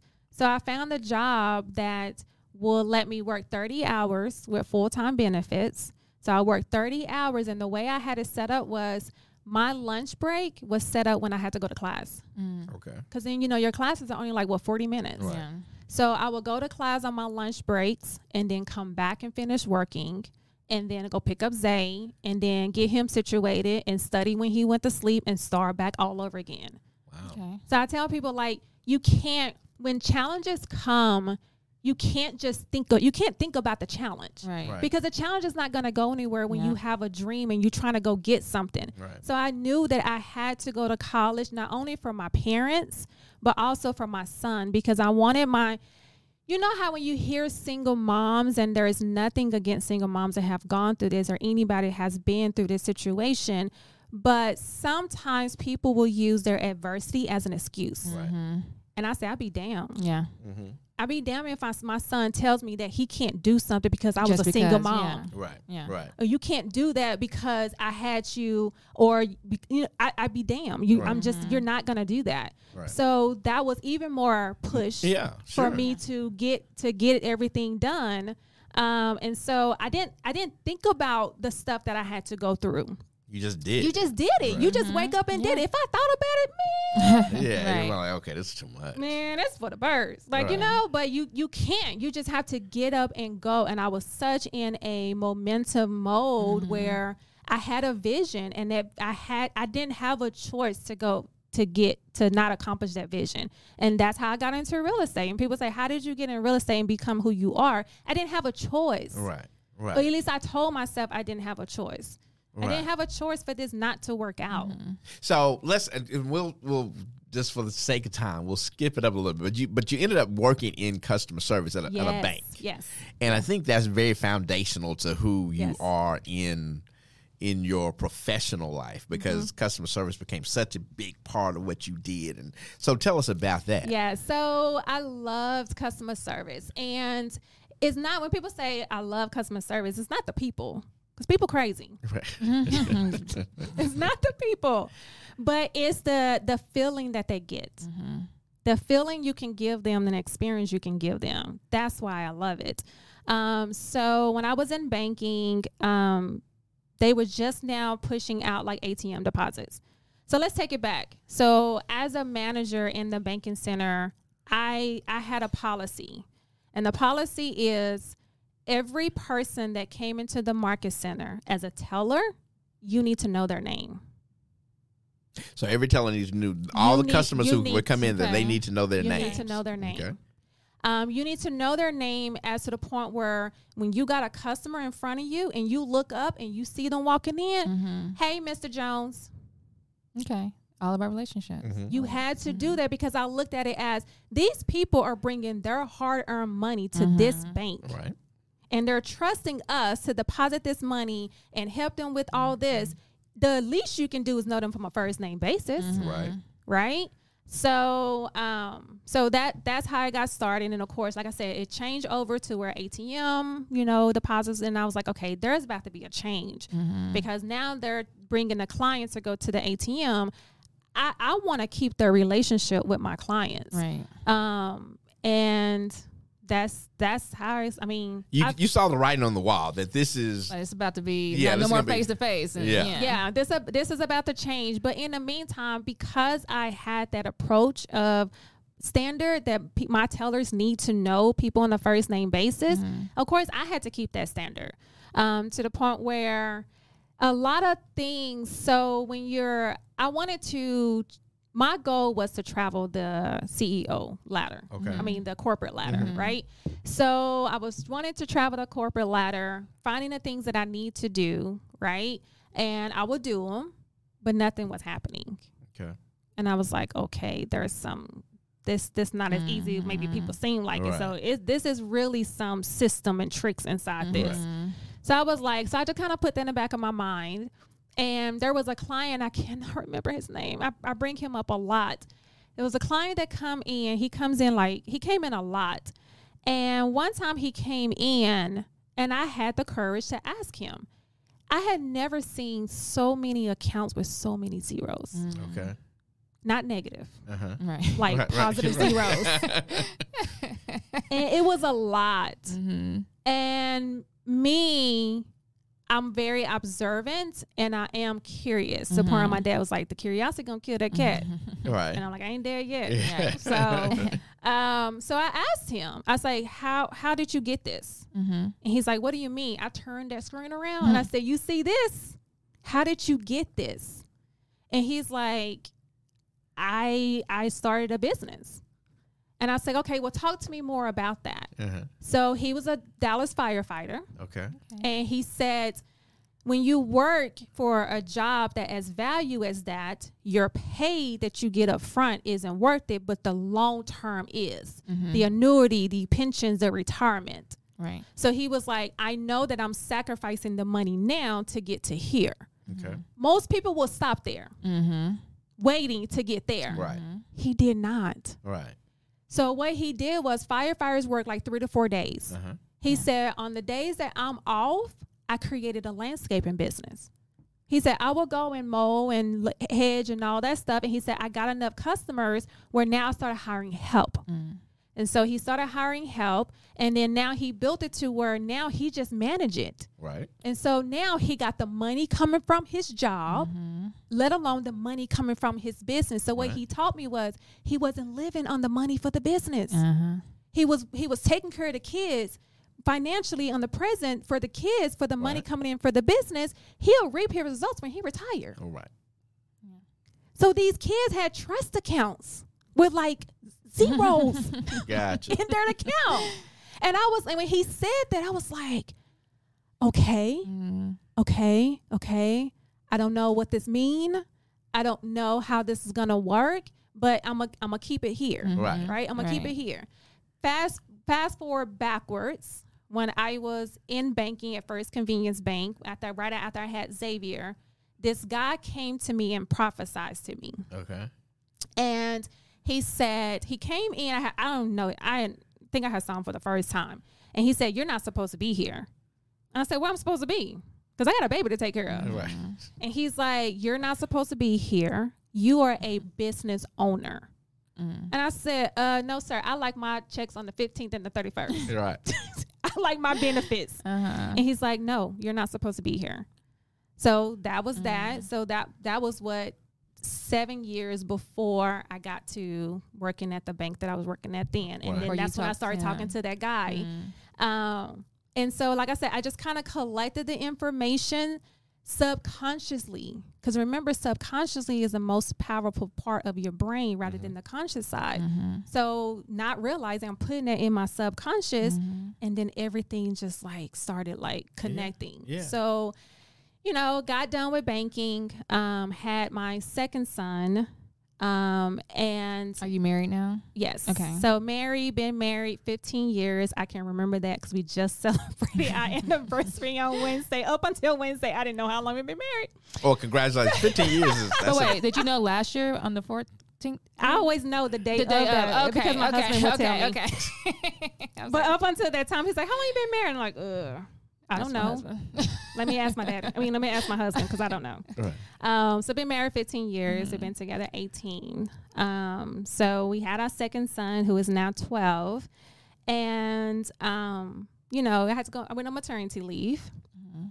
And this dude never took a bottle. Mhm. So I was forced, you know, to I couldn't go back to work. I mean, how do I send a child to daycare who won't take like Right. I can't leave my job. Even every three with hours. The breast milk, he wouldn't. he take did bottle. not. Oh. I mean, you're talking about I spent thirty dollars on one bottle because it's supposed to resemble a breast. Right. And that's The skin, the temperature, and everything. That dude did not Oh take that God. bottle. He's like, no, I want you. Yes, and he's still like that to this day. So yeah, so we didn't. I didn't. I didn't go back. Mm-hmm. And so when it was time for me to go back, you know, husband was like, "Hey, what you want to do?" And so I gave him a list. You know, I told him I was like, "I want a job that I work 12, 14 hours. If I gotta do that, I gotta do that.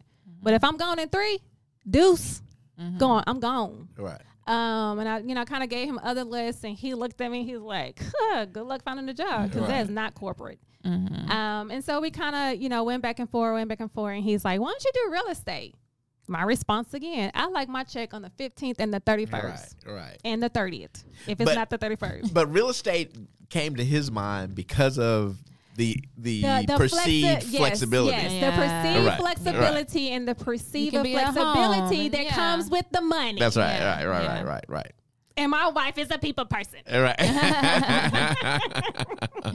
so, but you listen to it, I and did. and you like, what do you think? I you think, okay, this is this. So yeah, could so what I did was I listened to him. I had a good friend who's in real estate, and I went to him. And the difference of me going to him, I didn't go to him and ask him how much he gonna make right. or how much can he make, or I said, tell me your worst stories. Mm. Because I come from banking. Right. I've had stuff thrown at me. I had people approach me. If I tell them no, I can't deposit that check, I'll find them in the store. They'll come to me, be like, You remember me? You didn't deposit my Oh, money." really? Yes. no. Yes. Banking is a whole nother when you dealing people money, Yeah. Yeah. it's a whole Yeah. nother level. So I went to my guy, my friend who's in real estate. He had been in it what twenty some years. I said, "What's your worst story?" Mm-hmm. And the stories he told me, I was like, "Oh, that ain't nothing. I don't got stuff thrown at me and Right. threatened to call the cops. You know, so I was like, that ain't nothing." So then I made the decision to get my real estate license. So you go take your real estate classes and all that good Yes. stuff, and uh, and then you decide on a brokerage. And I think you originally went to Century Twenty One, Yes, right? yes, Century yes. Twenty One, uh, and that's where I kind of first heard about you because I kind of saw the production. I was, you know, we were Century Twenty One family Mm-hmm. day, and uh, I was like, okay, doing pretty good over here. And so um, you do well at Century Twenty One Mm-hmm. uh, and you, you make some other really good friends Yes. there. Our, our good Yes. buddy Tiffany Yes. Todd was one of your your, your buddies. Uh, is today? her- She's got a birthday coming up Today today. Is her birthday. Today is her Oh, birthday. yes, happy birthday, well, happy Tiffany. birthday, Tiffany, the big forty eight, big four eight. She's not. She's not. I was gonna 48. she's not for- 48. She- I was like, dang, she look real good. For She's, she's not forty eight. I'm just giving her a hard time. Do She's, but shout out to Chip Todd. It's her birthday today. Um, Oh wait, so what what year was it that you got in your real so I got my real estate license December 2011. Sorry, get them confused. Okay. December 2011 or January 2012. Okay. So those kind of blend. Okay. So that's when I got my real estate license. Um, and like when I got the license, the my mindset was because remember we were one income household Right. because I wasn't I had I couldn't work for 15 months. right. Um, and so I was like, if I'm, because the classes, I mean, they were expensive. To, I mean, Mhm. was fifteen hundred? I don't know how much they are now, but I think back it was like fifteen, eighteen hundred dollars or something. And I was like, this is a lot of money, Right. You know. And my mindset was, if I spend this money on these classes, I'm not trying this out. Right, right. Right, This has got to be This Yeah, this gotta gonna- work. Right. Like this has to work because uh, I want my money. Sure. Right. Mm-hmm. Um, and that that was a mindset. So I, I literally I jumped in it. I remember my husband used to say. So I used to I go to the office. I would drop Jackson off like around 839. Uh-huh. I go to the office from nine and then come back to three to pick up Xavier and Jackson. Mm-hmm. And my husband used to say, "Why are you going to the office? You don't have no clients." and I said, I got a job. Right, right, right. And I, and I and I go there so that I can Right. get clients. Exactly. Right. And not So- even knowing, I was just like, this, this is what, this, Yeah. I, not even knowing that that's what you have to do. I was just like, I just paid fifteen hundred dollars to take this I'm test. about to be in this office. I'm about to be in this Right. office. So they're gonna run fifteen hundred dollars worth of electricity or Right. water. Like I'm about to be in this office. trying to figure out somehow.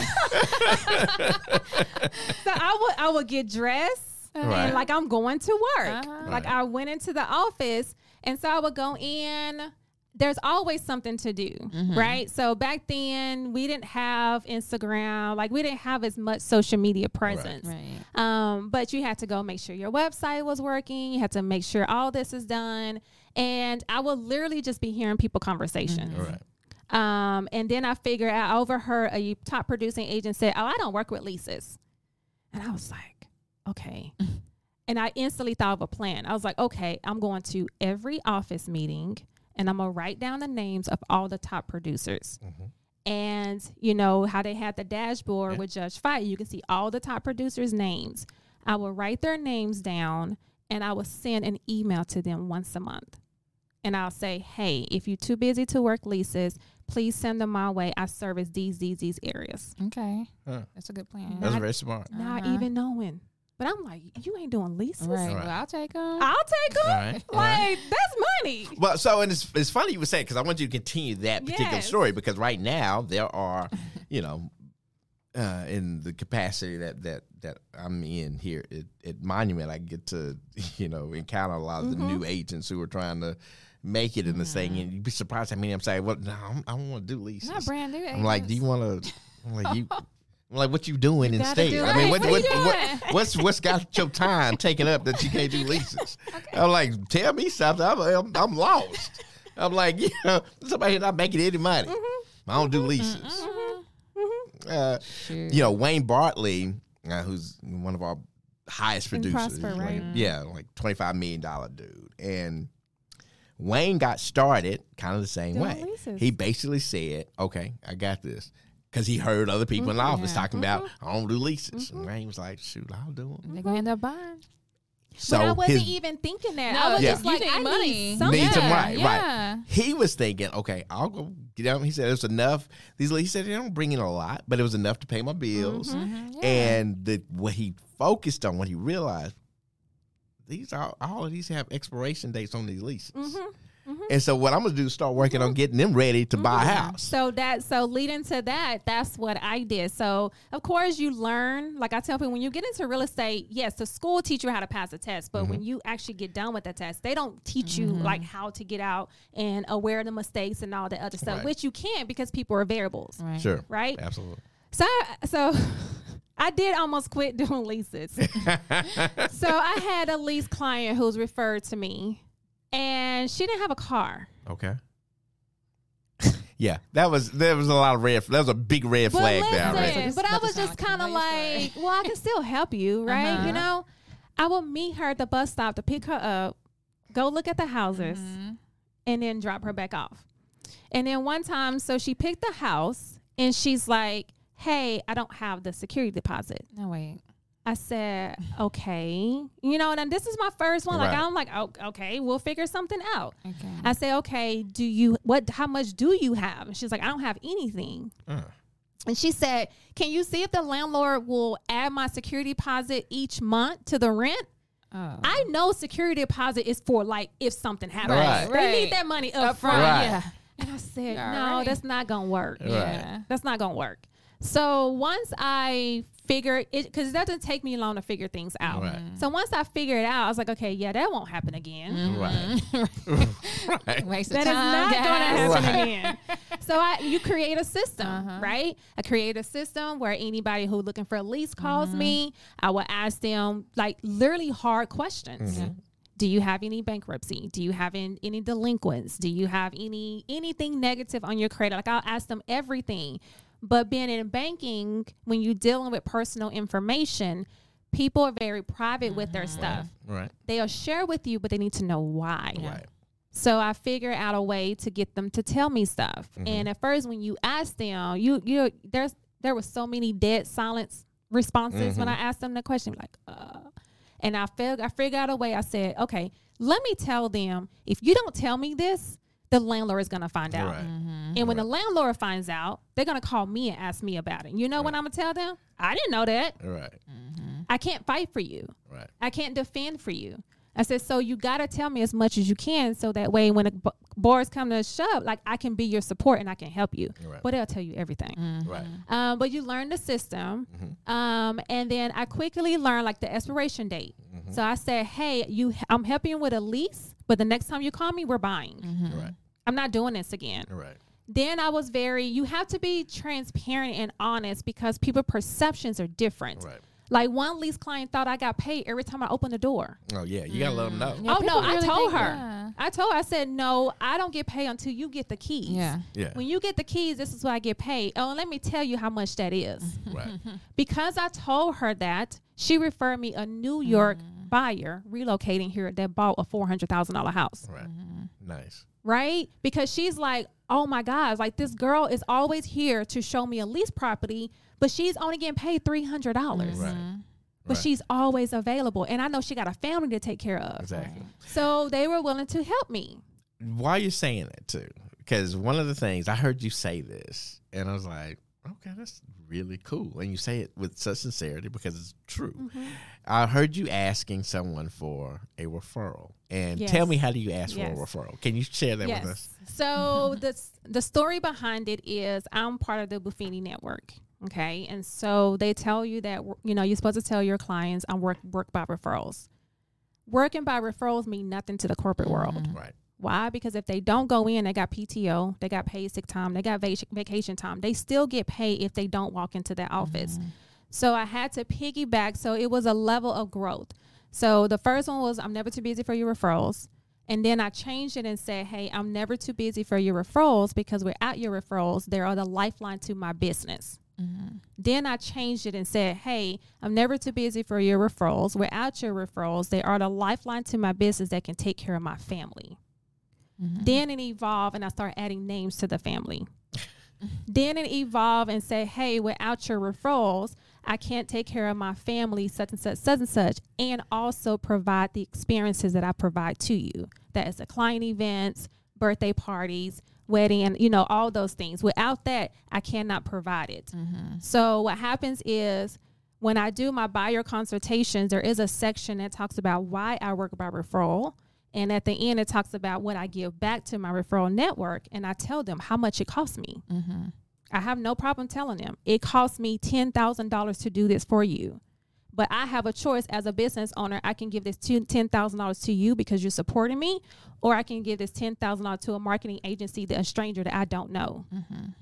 So I would like to give it back to you because without your support, I won't have the business that I have. But I want to give you the experiences that I, as my gratitude of being my client. Of I don't care how long you've been my client, I want to give this back to you. Right.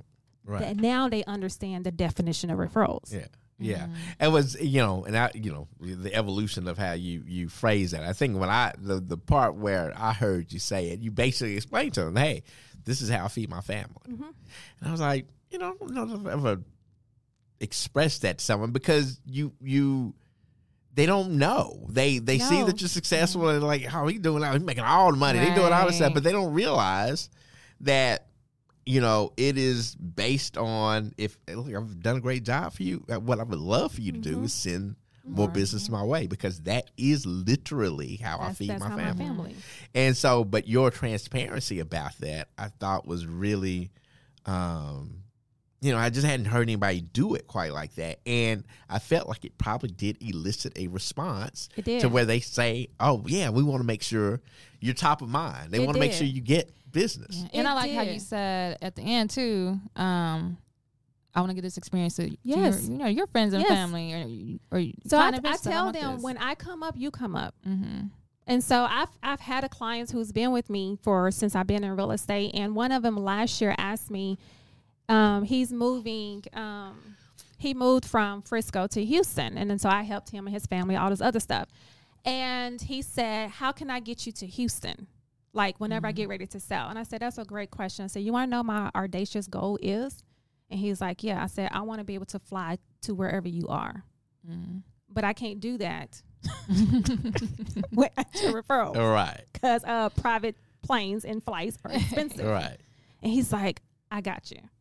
Right? So it's like people want to be part of things that is that's great, but you can't expect that you being great and you're not giving something back to them, right? So I like to give back to them because I do appreciate what they do. I like that they stand behind my name.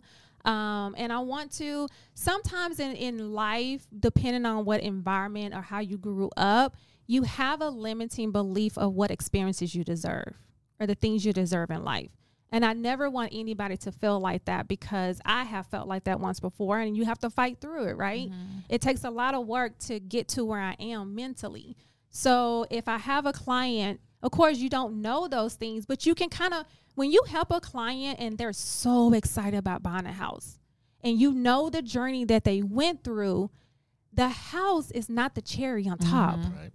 The house is just the cone Right. Right? It's just the cone, and now you got to add the ice cream and the sprinkles and everything else. And I tell them that's what I'm doing. You got the house, you got the cone, but by being in my world, I want to give you the experiences that you thought you could not deserve. All right. Because if I can give them to you and you can tell tell your brain that you do deserve these things, then you would now be responsible to go out and get everything else. Absolutely. And that's it. Absolutely. And so you go to Century 21, do a bang up job, you do really well Mm-hmm. there, and you, you're kind of moving up, and everybody kind of knows your name now, and uh, you're starting to get business from from from from everywhere. Everywhere. You, you, you're able to do stuff, Everywhere. whether it's Frisco or down in your your, your home Yes. place of Lancaster. Yes. and uh, and so, but how does one? you know, one of the, the things that we would see a lot of times, especially for African American agents, especially if they started like in in DeSoto or mm-hmm. Cedar Hill, or something like that, but they say, okay, but I don't I don't want to be just pegged as an agent who only does DeSoto, mm-hmm. only does Cedar Hill, mm-hmm. because this industry will do that to Yes, you. It will yes, try to say yes, this is your area, yes, right?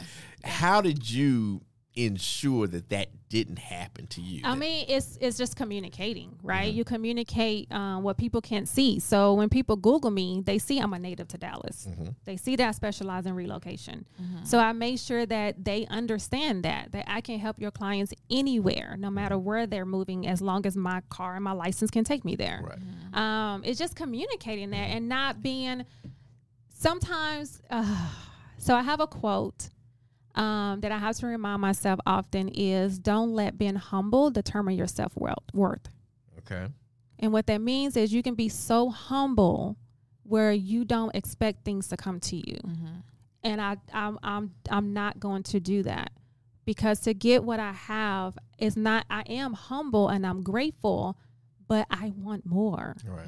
I Right. want as much that God can give me. So it's like I don't want to being too humble, you're closing your bank account too early. Right. Right? So I'm not afraid to t- I'm not afraid to tell my clients. Like I'm not afraid to say, "Yeah, I won this award. Okay, now what else you got?" Right. Mm-hmm. Right. Right. Right. And that's Right? and and there's nothing wrong with that. Now I think just kind of just upbringing because me for years and years I've always been kind of you know I don't you know it's kind of yeah cool yeah we've accomplished this done that all that kind of stuff but I you know that's not something I kind of Mm-hmm. just push out there and but I'll see other people I'm like dude this dude ain't done a fourth of what I've Mm-hmm. done but you know you think they the greatest thing ever and and they reap benefits from that I'm like Yeah. yeah you the stupid one Yeah. I mean, you Yeah. letting this cat out here say all Yes. this stuff, and you the one, Yeah. you know, been doing this for five hundred Yeah. years, Yeah. right? And Yep. I'm like, really? Yeah. And so you have to realize that the person who can control their the narrative Mm-hmm. And and then publicize the narrative, they win. They Yeah. always win. Yeah. And so don't don't be bashful Don't about downplay. Don't Yeah. downplay what you've done to get to the level that you are, and don't downplay that the level you are is not where you want to be. right. Absolutely, Right? absolutely. That, So that you, you aspire to even greater Right. than that You can't. So like me, like I, I tell, I am a naturally shy person. Mm-hmm. Like I don't like to be on stage, but I will be on stage for the benefit of others, Mm-hmm. right? Like helping y'all on podcasts and all that. I'll do that for others. I'm Mm-hmm. not doing it for my glory. So once I understood that and realized that. That even pushed more ammunition behind me to keep doing it Mm-hmm. because I can stand behind everybody that I helped. Right. I don't. I'm not on stage. Like, yes, I helped you get here, but this is your stage. I'm just. I'm just standing here directing. Right, Just, right. just get on stage. Right, right. And so you leave Century 21, go to Keller Williams, great career at Keller Yes. Williams, Keller Williams Plano. Yes. Good people over there, uh, um, outstanding office. Keller Yes. Williams, I've always said, it's, you know, uh, so great company. yeah, it is. And Century 21 is probably my third favorite, and Keller Williams would have to be my second favorite. Uh, and of course, you know, my favorite Yes, is, is Monument. But, yeah. but so, but you, and, and here's the thing too. You're not. You are also uh, a creature of habit too. So it's not like you're gonna make a rash move Oh and just yeah. jump no. and do yeah, something. No. Uh-uh. And so, but at certain points though, Mm-hmm. there is something that happens, or not even something that happens. There's something that you know needs yes. to happen Yes. Yes. that will provoke you to Yes. make a change. Yes. And so that I'm sure is what has always made when you do Mm-hmm. finally make a move is because of that. And I think the biggest thing that I saw with you uh, that you know, and there's a lot of great real estate agents. out there, I say it all the time, but there there's a rare quality where somebody else has the ability to, yeah, they're they're a great agent, very successful, but it's only a few people who have the ability to inspire others and bring others up to that level, or try to um, set a standard where you want everybody Yes. else to rise yes. to, Yes. and that's always been in you yes. Yes. you know, even when we were talking a few days ago, and I'm like, why do you know what Brandon Small is doing? so she was like, we talking about Brandon, and you know, everybody knows Brandon. Everybody knows Brandon. Brandon's done great. Brandon is, is in his short time here is, is doing good. phenomenal. Mm-hmm. But then I'm talking to Tenesha, and she's like, yeah, you know, he's doing great, but we need, we Yeah. He ain't reached his level. We need to double that. Yes. I'm Like, I'm like, we- Yes. why are you talking to me about? it? You didn't talk to Brandon. I'm like, but, but I was like, you're right, you're right, and I, but I was like, you don't normally see people who are doing so well and so busy in their own thing who Who think about who are paying attention to mm-hmm. others like that. Who it felt to me in you saying that, and I know this is what you do. I could see you even sacrificing things that would probably be available to you in order to help somebody else. Mm-hmm. Right, that there's a level of selfishness that you could you could It's go just- to and just do all that, Yes. but you would say Yeah. no. Look, I've been blessed with this. I'm doing all Yes, this, yeah. Mm-hmm. but I see this guy, I see this girl, I see these, and they need to be on this level, Mm-hmm. right? And so when I saw that, I was like, this is a special kind of talent, but there's a res- it felt like there's a res- there was a restriction there. I was like, this this talent needs to be showcased in such a way. And you know, like I said too, I, it's almost like, and I will say this, so, so this I don't, this won't sound humble at all because I'm com- comparing myself to Quincy Jones. So, but I'm like, so we look at we look at the real estate industry very much like uh, of uh, Like the, a music. the music industry, Yeah, right? yes. We always have, because I've always said it too. And so it's almost like the companies where we work or these big record mm-hmm, labels, mm-hmm. and the talent that you bring there. These are the artists, mm-hmm. but there's a layer there that you have to have, and that's the producers, the engineers, and all those folks who will then bring the most out of the talent mm-hmm. that comes there mm-hmm. and help that talent become the biggest thing ever. And so I love to talk about how Michael Jackson, who was always uh, he's huge already, Yeah, right? yeah. Jackson Yes. Five, Yes. Motown. He, Michael Jackson was the man, mm-hmm. and the Jacksons was it. But there was another level that Michael could go to, right? And it wasn't until Michael said, "Okay, you know what? I'll go. Motown has been me, but Yeah, I, I gotta it's leave time to Motown. get to I gotta, next gotta, I gotta go to Yeah. Epic mm-hmm. Records, Yeah. and I gotta go to Epic because I need to be also there with Quincy. Mm-hmm. Yeah. And I know Epic's gonna do everything to support me and do all the stuff. And Quincy's gonna be there to push me in a way that's a little different than than what's been happening. And together we can create something mm-hmm. that's never been done before. And there we have Off the Wall, and then after Off the Wall, the greatest album of all time as far as selling wise, right? It's it's thriller. Thriller. And so you know, and I always mess with Tenesha. I was like, dude, let's, let's do this, Michael. Let me get, I'm, because I, I do, I'm going to find a red jacket. I am not wearing a red jacket. She already said she's not, she said she's not going to do it, but I am not. Wait, what? the red, you know, Red the, oh, Y'all the, with y'all, the y'all, no, no, I know what you're talking about. Y'all I'm are not. both gonna wear a red jacket. no, heck no. I'm not wearing no, a red no. jacket. You're no, gonna wear a red jacket. no, He's no. a I'm no, I'm not wearing a red jacket. I'm Quincy. Remember, she Michael. So I, wanted her to wear the- I didn't want her to wear the red jacket. Oh. That- the jacket was simply going to be symbolic of us trying to create something that hadn't been created Yeah. before. She was not going to be forced to wear Oh, red what she jacket. said? I'm not wearing a red jacket. So I'm like, wait, were you about to have her in No, costume? I was, no, I was like, we- we're not to doing do the moonwalk. No, see how Benita, you messing You it all some- up. I'm sorry. You messing it all up. So maybe we just framed the red jacket or something.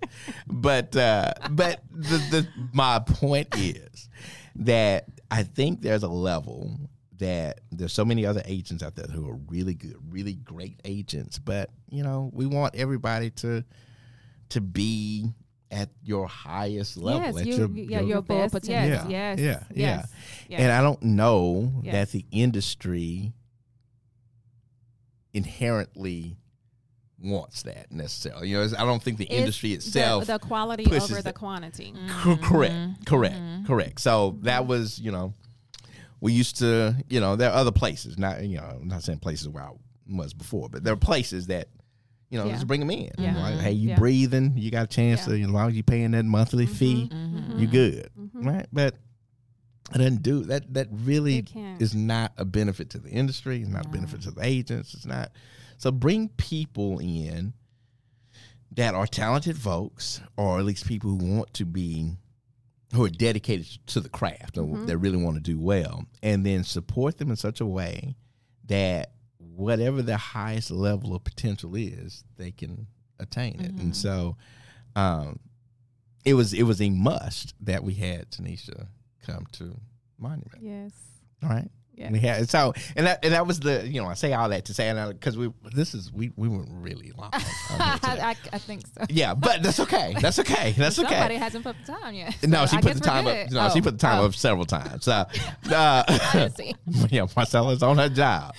But so I say all that to say, when you get an opportunity to get somebody who, who you know, in the last you know handful of years they'll close over seventy million dollars by themselves, and and it's, here's what's cool about it too. So you got a lot of people say, "Oh, and I closed, you know, hundred million dollars in the last, you know, five years," but then you look at the deal and they got 17, 20 agents working under them. Yeah. like, Yes. you- yes. Yeah. like, Yes. really? Well, do, course I. I- do we Yeah. need do we need to now do Yes. math and Right. divide that Who- amongst oh, the? Yeah. I'm like, but you this didn't do it alone. you didn't do it alone, and so here she is. She's got an assistant, Yes. and she's a loyal assistant. Yes. Thank God for Pe- uh, Peggy is Peggy. the Peggy is the glue because I don't know if somebody can even text message, but but the, the deal is I, I digress. But so here she is doing all this business with her assistant. And here's what I you, and you've also learned that this is a business, No, and so yes, you yes. you don't mind hiring people to do this, hiring yes, a person to do that. yes, it's a business. Yes, yes. it's yeah, Yeah. it is. It's a business, but then once once I understood that. Okay, so life happened where I was doing it by myself. You mm-hmm. know, I was mm-hmm. doing it by myself, closing forty deals a year, mm-hmm. and I was. I had to go back and say, why did I get into real estate? right? Mm. Because i had i had to make a lot of sacrifices. Missing games being up late. Like i missed a lot of things but i knew that that was at my decision right? Nobody made it. Nobody forced me. I knew that that was a sacrifice i was going to have to do once i understood what business i was in. And so i had to say okay how much more do i want to sacrifice? Because once you become aware anything else you're responsible for that. Mm-hmm. Mm-hmm. So I was like, okay, how much more do I want to sacrifice? And that's when I was like, okay, I don't want to sacrifice too much more, but I'm still going to do what I have to do. But in order for me to do that, I'm going to have to leverage. Mm-hmm. I'm going to have to bring people in to help me so that way I don't continue to miss anything else because I'm aware now. And mm-hmm. that's what changed my mind and my mindset because I wanted to do more. Sure, mm-hmm. sure. You wanted to do more. You wanted to be available more to your family and all that stuff. But you also wanted to do more in business. I and did, as yes. you brought in more, Yes. more Yes. happened. More, more started started, producing more, coming. right. Yes, you start bringing in leverage, but it's not. It's the leverage that you bring. It's people say you just hire people. No, they have to understand what your what your Yeah, they want- expectations yeah. are, what your vision is, to the point where like now Peggy's on board. I was very intentional of making sure she understood who I was as a person, Mm-hmm. who I was as a business owner, and where I want this to business to, get, to be and my expectations of her. And she, once she understood that, she was like, okay, cool, I'm on board. But she did go through a process. Um, and you have to make sure that, because I did, I did do the VA, you know, the virtual assistant, you know, outsourcing, but my vision is so big. It's so big, and it's because it's so bigger than what I am, what I have capability of doing right now. So when I hire a VA, I was like, they, they were they were taking me these small steps. I'm like, look, I, look, come on. And it just wasn't working for me. So I was like, okay, I need to hire a real person. Like I need to bring somebody in to the point where like we're all plugged in. Yeah. And Peggy is on Peggy is fully on board. Mm-hmm. And it's like when she came to me, you know, there she did work with another agent. And so coming here, I, I run things differently. Mm-hmm. I told her, I'm not going to tell you what to do. I'm not going to micromanage you. Mm-hmm. But what I'm going to tell you is that we need to get there. I don't give a care how we get there. Mm-hmm. But we're going to get there with excellence, expectations, and our clients are going to get taken care of. Mm-hmm. But I don't care what you do behind the scenes. Right. Right. You got my full support because this is you. I just want to get there mm-hmm. Right. and we created that that relationship where we're transparent Mm-hmm. where i'll tell her hey as we get going if there's things that's part of your job and you're like oh my god this is so boring i said just tell me mm-hmm. you can we can outsource anything but i told her i said your expectations is once we get this going you will have an assistant and that mm. assistant will have an assistant this is how i want my business to be because i, I don't want to be on top and i'm living the best life Where everybody and people mm-hmm. else is Right. struggling Right. Mm-hmm. Right. I can't do that. Right. Right. So I'm like, I want you, and I told her, I said, I want to get to a point where we're running this business. I'm like, hey, Peggy, you want to go um to Mexico next Right. month? Right. Right. And the business is still moving. Absolutely. Absolutely. I said, I, that's how I, I, I want. I just want to. I remember growing up, I used to have these ideas, and my grandma used to tell me, "Baby, that ain't the real world." uh-huh. But I had these ideas, Mm-hmm. and I continued to have them. And even though I heard my grandma say, "Baby, this ain't the real world," because I don't hear no. Mhm. You know what I said? I said, okay, I'm gonna create my own. Right. I'm gonna create my own world. And it's what you gotta do to live in it. Yeah. Right. Okay. That's good. Yeah. That's good. And so- and, and and it's that it's that attitude about it, and it's that perspective on it that has allows you to create just this mammoth business. And it, it goes from just being just once you understand that every day you wake up, your breath is a blessing from God. Mhm. And what you do with that is your responsibility. It's not his, it's not your parents, it's not anybody, it's yours. So when when things go when- when we leave this earth, you're gonna have to answer. People say, "Oh, you got to answer to God." No, you're answering to yourself. right. Mhm. You're not answering to God because God done did everything He was supposed to do. Right. Did you? Yeah. Right. So you have the answer to yourself. So that, if anything, that is my fear. That's my fear is that at the end of my journey, I get there and I didn't. I either was scared or I didn't do what God told me to do or do whatever desires is in me and I lay and I say I didn't I didn't I didn't do it. Mhm. Right. I want to be able to say I did it and work out that way, but okay. Or I tried it or I did it and it was great. Right. Like I don't want to be there and be like I, and live with regret because Mm-hmm. I got to answer to me. Exactly. Absolutely. So that that's that's what keeps me accountable because I got to answer to me. Mhm. Absolutely.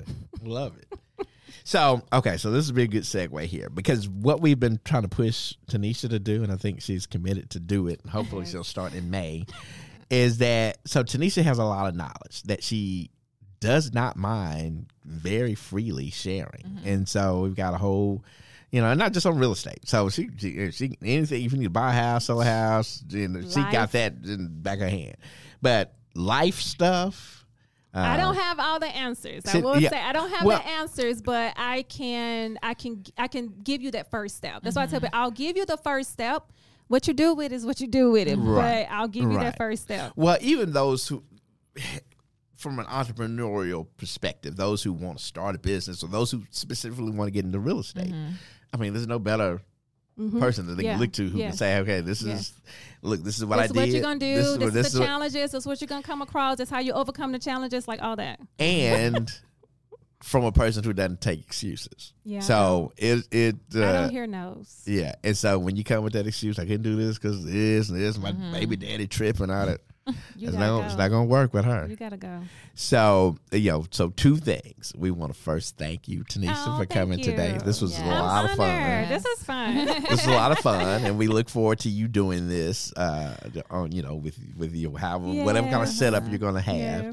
and also those who are interested in, because Tenesha is also, you know, she didn't just join Monument as a as a business owner. She's also in our leadership group now too. So if Yes. anybody who I'm is excited. Yeah. anybody interested in coming over to Yeah. If you got Monument. any questions of how it works, um, how the model can help your business, just hit me up. I'm more than happy to share. And it, I will say when you when I do share, I'm it's very 100 percent honest. Like I, I don't get paid from these Yeah. Brokers. Yeah, yeah. she'll she'll she'll tell you the truth, and and she'll also tell you the truth if it's if this it's is what you not. need to be doing right. too. Mm-hmm. You know, like if mm-hmm. maybe if nine to five is in, in your future, that might be that'd be a discussion too, right? No, So- no judgment. A free judgment zone. That's how I feel. There's Right. no judging. Mm-hmm. Everybody Right. got their own pathway to life. Mm-hmm.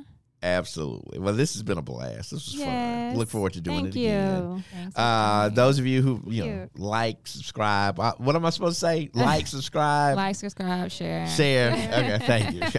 Do all that stuff. Yeah. Comment. In fact, yeah, Right. yeah, y'all comment. Do some stuff. Yeah. yeah. Comment and let us know what y'all want to know. let us know. There you go. Something like that. What you want to hear. Mm-hmm. yeah. yeah. So this is good. Y'all have a good one. We appreciate you hanging out with us. Thank